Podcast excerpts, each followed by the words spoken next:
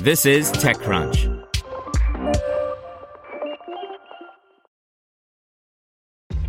This episode is brought to you by ShipStation. You know, some things take a lot of work, like sending little robots to far off distant planets. And just as that's challenging, so too is running a successful e commerce business, especially when there's so much to do. So I want to introduce you all to ShipStation. Now, I love using ShipStation because of its easy to use dashboard, which makes managing orders and printing labels a breeze and super smooth. Oh, and the customer service is just out of this world. It's exactly what you need to help grow your business. Sign up for your free 60-day trial at shipstation.com slash technews. That's shipstation.com slash technews. This is TechCrunch. Have you checked on your IT team lately? 2020 was rough for them. Ransomware, work from home, cloud migrations. It didn't stop. It's a good time to give them a new resource, IT Pro TV. They can learn new skills and have a reliable, searchable knowledge base all online and on demand. Visit itpro.tv slash crunch to learn more. That's itpro.tv slash crunch, itpro.tv slash crunch. When wildfires rage close, Perimeter wants to tell you where to go. By Danny Crichton. Out the window, a fire is raging, and it's moving ever closer. Confusion, fear, a run for the car, roads open and then suddenly closed by authorities, traffic jams, a fire break that stalls the flames and then suddenly the flames jump, changing direction. Everyone has a plan for what to do, a plan that gets ripped up the second someone leaves their home to evacuate. In the heat of the moment, everyone needs to know exactly what to do and where to go. Unfortunately, that information is rarely available in the format they need. Bailey Farren's family has experienced this four times living in California north of San Francisco. The wildfires are more common than ever with the aridness of climate change, yet the evacuations remain a pandemonium. While a student at Berkeley, she started investigating what was happening and why her family constantly lacked the information they needed to get out safely and swiftly. I thought that first responders had everything they need, she said.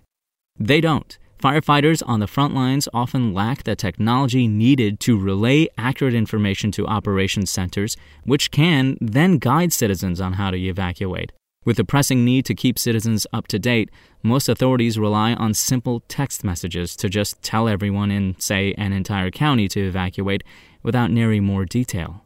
The Camp Fire in California in 2018, the worst fire in California's history, triggered her to go beyond interviewing public safety officers to building a solution. She graduated in spring 2019 and at the same time founded Perimeter with fellow Berkeley grad Noah Wu. Perimeter is an emergency response platform designed to bridge the gap between agencies and citizens, in Farren's words, by offering better two way communication centered on geospatial data. The company announced today that it has raised a $1 million pre seed round led by Sean Merani of Parade Ventures and Dustin Dolginow, social impact organization One World, and Alchemist Accelerator participating. Alchemist was the first money into the startup.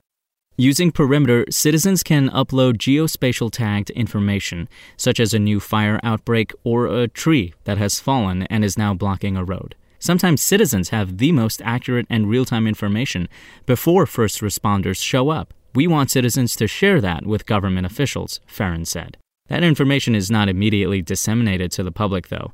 Instead, first responders can vet the information, ensuring that citizens are always using accurate information in planning their actions. We do not want it to be a social media platform, she explained.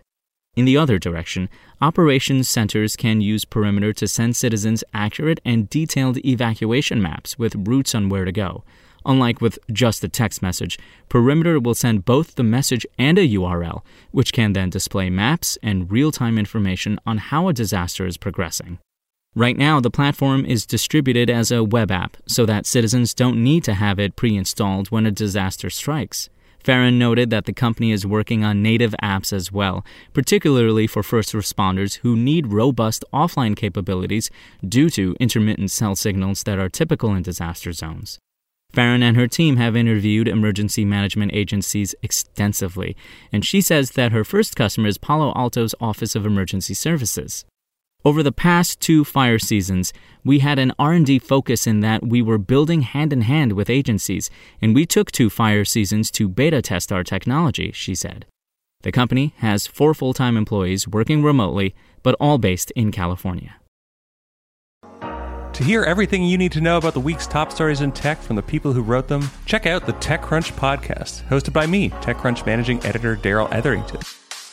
Each week, we go in depth on two or three of the week's top stories from in and around the startup ecosystem. And I'll be joined by the TechCrunch experts who covered them. They tell us why the news is so important and what they think matters most to you, our listeners, whether you're just interested in tech or that's where you make your living. New episodes drop every Saturday morning, so be sure to subscribe to the TechCrunch podcast wherever you listen to podcasts.